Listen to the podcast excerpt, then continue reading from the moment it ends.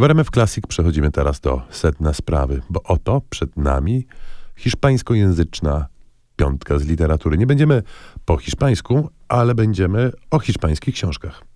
Bo lato było pod tym względem bardzo obfite, mnóstwo ciekawych rzeczy się ukazało i pierwszą z nich, o której chcielibyśmy opowiedzieć, jest y, książka meksykańskiej autorki, która nazywa się Valeria Luiselli, Historia moich zębów. Luiselli już poznaliśmy, ci, którzy się zorientowali, że wyszła jej, w zeszłym roku wyszła jej pierwsza powieść Nieważcy.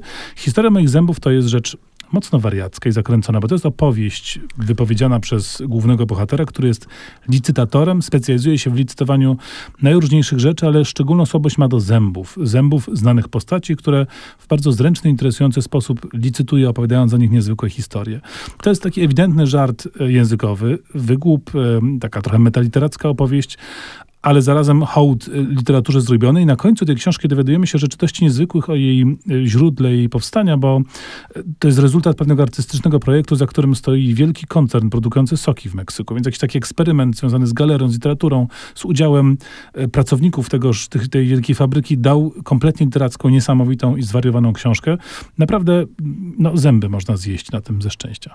A jeszcze tytułem anegdoty powiem ci, drogi Tomku, że ostatnio w domu Czesława Miłosza, w mieszkaniu Czesława Miłosza Tomasza Polskiego noblisty znaleziony został ząb przez pani prowadzącej inwentaryzację tamże i nie potrafiły go wycenić, więc może lektura... Ale ząb Miłosza. Ząb, e, nie wiadomo, najprawdopodobniej. No to czas zwrócić się do Valery Luiselli, drugi tom gwarantowany.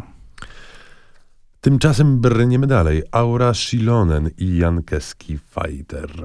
E, to książka, która opowiada mm, o pograniczu amerykańsko-meksykańskim, które właśnie zmienia swoje oblicze, gdyż powstaje tam murek Donalda e, Trumpa, ale e, zawsze było ciekawie, zawsze było gorąco.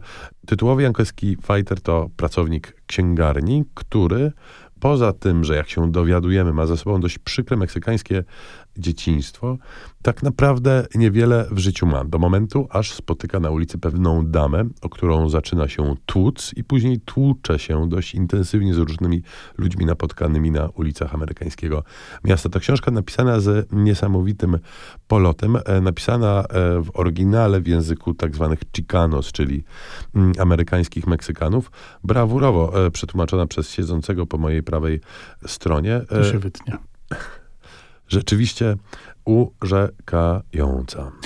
Do hiszpańskojęzycznej piątki literatury wrócimy za chwileczkę, że tyle było Meksyku, to teraz odrobinę muzycznej Fridy i Chavela Vargas.